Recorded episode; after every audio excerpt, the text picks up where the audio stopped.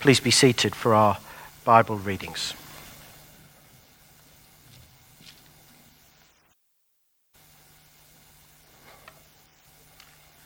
The reading is taken from the book of Acts, chapter 10, beginning at verse 34. It can be found on page 138 in the New Testament section of the Church Bible. In this reading, Peter gives witness to the Roman centurion Cornelius, his household, and all the believers present of the death and resurrection of Jesus Christ for all people. Then Peter began to speak to them. I truly understand that God shows no partiality. But in every nation, anyone who fears him and does what is right is acceptable to him. You know the message he sent to the people of Israel, preaching peace by Jesus Christ. He is Lord of all. That message spread throughout Judea, beginning in Galilee after the baptism that John announced, how God anointed Jesus of Nazareth with the Holy Spirit and with power, how he went about doing good and healing all who were oppressed by the devil, for God was with him. We are witnesses to all that he did both in Judea and in Jerusalem they put him to death by hanging him on a tree. But God raised him on the third day and allowed him to appear. Not to all the people, but to us who were chosen by God as witnesses, and who ate and drank with him after he rose from the dead. He commanded us to preach to the people and to testify that He is the one ordained by God as judge of the living and the dead. All the prophets testify about Him that everyone who believes in Him receives forgiveness of sins through His name. This is the word of the Lord. Thanks be to God.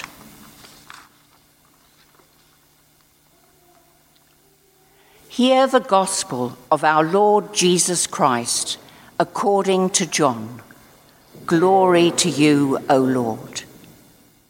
The gospel reading is taken from John chapter 20, beginning at verse 1 it can be found on page 123 in the New Testament section of the Church Bible. In this reading, John records his visit with Mary Magdalene and Peter to the empty tomb of Jesus Christ and what they saw that first Easter day. Early on the first day of the week, while it was still dark, Mary Magdalene came to the tomb and saw that the stone had been removed from the tomb. So she ran and went to Simon Peter and the other disciple, the one whom Jesus loved, and said to them, They have taken the Lord out of the tomb and we do not know where they have laid him. Then Peter and the other disciple set out and went towards the tomb. The two were running together, but the other disciple outran Peter and reached the tomb first.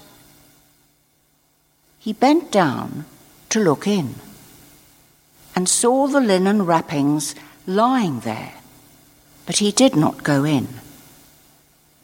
Then Simon Peter came, following him, and went into the tomb. He saw the linen wrappings lying there, and the cloth that had been on Jesus' head, not lying with the linen wrappings, but rolled up in a place by itself. Then the other disciple, who reached the tomb first, also went in, and he saw and believed. For as yet they did not understand the scripture that he must rise from the dead. Then the disciples returned to their homes. This is the gospel of the Lord. Praise, Praise to you, O Christ.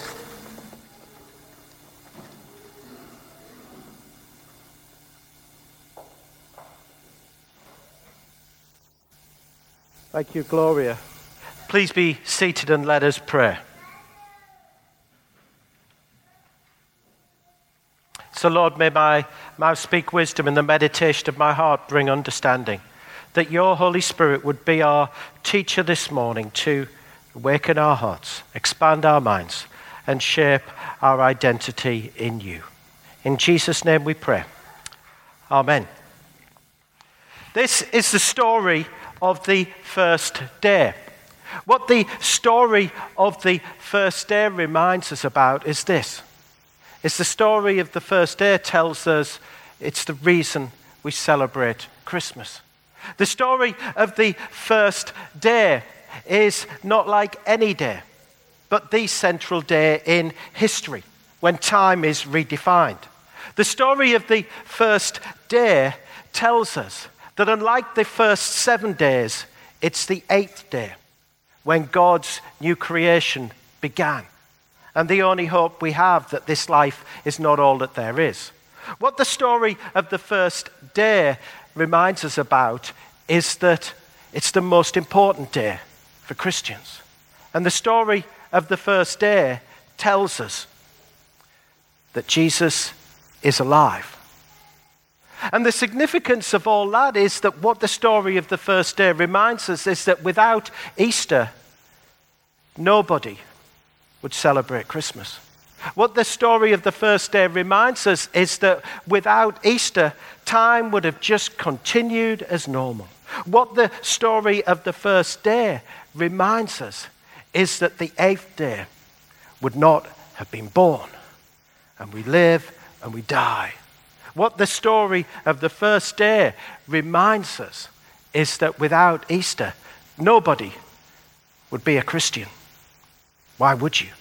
What the story of the first day reminds us is that without Easter, Jesus would still be dead. That is why the story of the first day, as John put it, is so significant for all of us. It's, you see, when it comes down to it, Christianity is a historical faith. It's not primarily about this is how you should live your life. It's not about good advice. It's not about good ethics. It's about good news that says this is what Jesus Christ has done for you in history. And so, this morning, and over these next few Sundays, what we're going to be looking at is we're going to be looking at some of these different characters, some of these people, ordinary people like you and me, men and women, who met the risen Jesus and how he transformed their life. And as we, as we look at their lives, we'll see four pieces of evidence that prove beyond doubt that Jesus rose from the dead. We'll look at one of them this morning, the others we'll look at on other times. Some people needed two or three or all four pieces of evidence to fit them together. As we'll see this morning, one of them only needed one piece of evidence, and that was enough for him. So let's go in and journey into the story of the first day. And to do that, let's have a look at this, this picture that we see now. And let me see and ask you, what do you see? What do you see? Pardon? You see a girl. Anyone else see the girl? Let's have a bit of audience participation. Yeah, yeah, yeah. Anyone see anything different? What do you see, Judy? You see an old man and everything like that, you know. I'm not going to tell you if you see the girl or the old man what that tells you about your age. I'll just leave that there. Let's have a look at the next one. What do you see? A cat, yes. What's the cat doing? Ah, you see, some of you think that they're walking uphill. Some of you think that he's walk, the cat's walking downhill. That tells you everything about whether you're an optimist or a pessimist. There we go. Let's go. And I'm not going to tell you whether the cat's walking uphill, whether you're an optimist or a pessimist.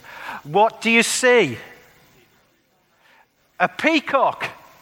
Anyone see anything different?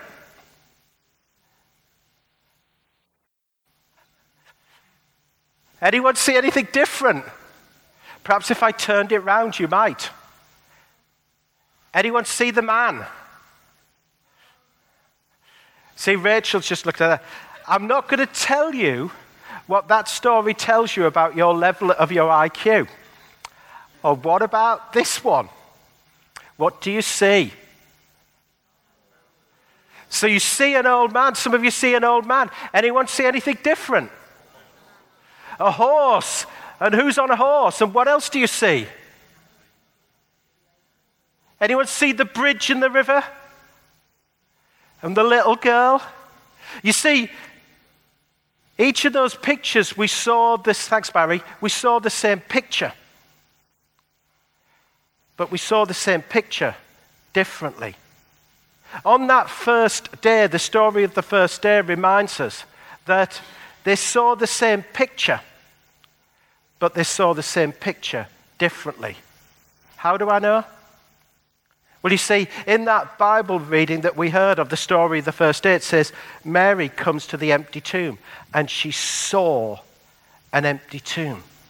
And the Greek word there that's used for saw is the most common Greek word for sight. It means that she observed. She just came to the empty tomb and she just saw the stone had been rolled away and she just saw an empty tomb and she ran. And she ran and she went and got Peter and she went and got John. John's the disciple who Jesus loved, the other disciple in the story. You can tell by this story as it goes on who's writing this story because they have a little race, don't they? Peter and John, they have a little race to the tomb. And it says the other disciple got there first. And so he gets to the tomb and it says he saw. Nothing more. It's the same Greek word, blepe. He just observed. And then Peter eventually catches up and he's, he's huffing and he's panting. Obviously, he's not as fit as John and he can't run as fast. And it says that he gets to the empty tomb and then he goes in and he saw an empty tomb. And he saw the linen wrappings there. The linen wrappings that would have been used to, to wrap up a dead body. And all of a sudden, the Greek word there, when Peter saw, is the word theoreo. In other words, what's happening is not only is he out of breath, but his mind's starting to really spin. And he's starting to really think and really wonder and think, what on earth could have happened here? Because straight away, he's thinking of what we looked at two weeks ago, if you were here the story of when Jesus commanded the dead man Lazarus to come out of the tomb. And when Lazarus came out of the tomb, basically, he had his grave clothes all on, and Jesus said, Unbind him. And so Peter is starting to think, well, hold on, Lazarus came out of a tomb and he was dead two weeks ago and he had his grave clothes on, but these grave clothes, they're neat and they're tidy. What's happening here? Why on earth could that have happened? And maybe he's starting to think and he's starting to think, well, maybe, you know, someone came and stole Jesus' body. But he's thinking, if they stole Jesus' body, why would they take off all his grave clothes? Because the body would have, let's face it, smelt. It would have not been nice. So why on earth would they have taken all the grave clothes off and just left them all neatly and tidily there?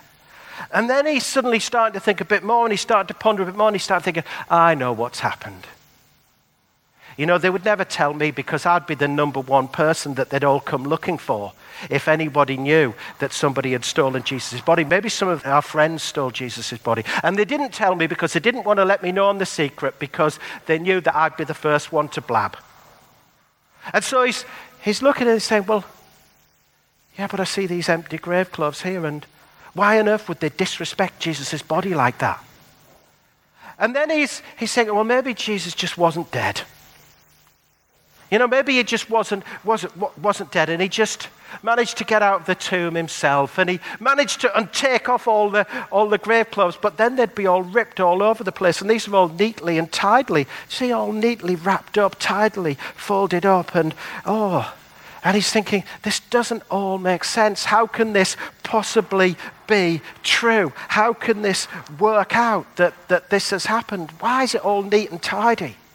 You see, his mind spinning. He doesn't yet understand it all. But what he's getting to is this. You see, as Arthur Conan Doyle said through his great detective Sherlock Holmes, when you eliminate the impossible, whatever remains, however improbable, must be true. You see, Christianity isn't just a historical faith, it's actually reasoned faith. It never calls you to this leap in the dark of blind faith, it's reasoned faith. And then we come to John. You see, after John has waited for Peter to go in, it says that John got into the tomb. And he looked at the, these grave clothes that were there, and it says he saw and he believed. And it's a different Greek word. Once again, it's the word horeo. It means to see and to just know. That he just knew that those empty grave clothes meant just one thing that Jesus had risen from the dead. It didn't matter that he hadn't seen the risen Jesus yet, he just knew. You see, in that great definition of faith, faith is being certain of what we do not see. And so, this week, as I was preparing this message, and last week, I went and sat in some of those pews that you're sat in this morning and thought, I wonder as you're listening to this, what, what questions you might have, what, what things might be going through your mind. You see, some of you, you may not never sat in that pew before. Maybe visiting us or, or whatever, or, or sometimes there's more people here and you've never sat in the pew and you've never really thought, you know, if this is true, if this is true, what changes would I need to have to make to my life to, to live it out? Or maybe you've sat in that pew and you've sat in that same pew for a number of times. You sit in the same pew every week and you just suddenly think, if this is true, what changes would I need to have to make to my life? Or maybe you might be watching this message online later you might be someone from this church who's away on holiday, or you might be watching it and you've never been here and you just live in another country and you say, if this is true, what changes would I need to have to make to my life? You see, all of us are spiritually blind. That's what the Bible tells us. All of us are spiritually blind. In the, in the words of the Israeli historian Yuval Noah Harari, in the words of his, one of his most famous books that he's wrote over the last five years, Homo Deus. You know, we all think we can be God now. And we act like God, and we're not. You see, no one really searches after the true God. That's what the Bible reminds us. Oh, yeah, we search after the mystical, we search after the spiritual, we search even after the divine, but we want to create God in our image. God who we can control, God who can meet our desires. And what the Christian faith reminds us about is that Christianity is not just a historical faith or a reasoned faith, it's actually a saving faith. It says this is what Jesus Christ has done for you in history that God, in his love, sent his Son and he sent his son to die for us for our sin, our ability to live our lives without God. And he was buried in that cave. And then on the third, first day, God raised him from the dead. And if that is true, What changes would I need to make to my life to live it out? You see, there's a famous tightrope walker in the 19th century called Charles Blondin. He was French. And he used to do these spectacular stunts where he used to take a large pole and he'd put this rope over places like Niagara Falls and he'd walk from one side to the other on the rope and back again. And the crowds would watch him and be absolutely amazed by him. And then what he'd do is he'd then start to do different things. You could say he started to show off a bit. One time it said he got halfway across, decided to eat his lunch. One time it said on another occasion that he rode a bike across. Another time it said that what he did was he took a wheelbarrow like this and he just wheelbarrowed across. And then he stopped at the end and he said to the crowds, he said, What if I put a hundred kilograms of weight in this wheelbarrow? Could I still walk across the tightrope? The evidence was pretty convincing to the crowd.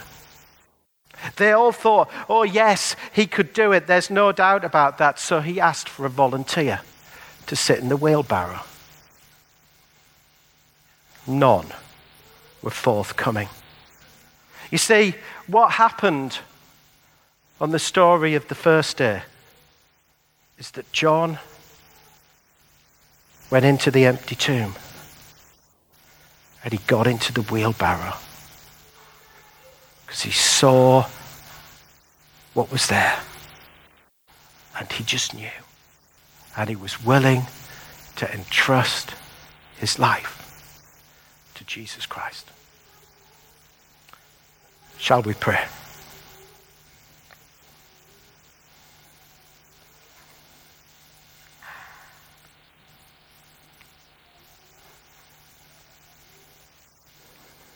Risen Lord Jesus as we look in the empty tomb. Help us to see you. Risen Lord Jesus, as we look in the empty tomb, help us to see and find you. Risen Lord Jesus, as we look in the empty tomb, help us to see and know you. Amidst our grave clothes of this empty world of sin and death, may we experience your risen life of fullness forever. In Jesus' name, Amen.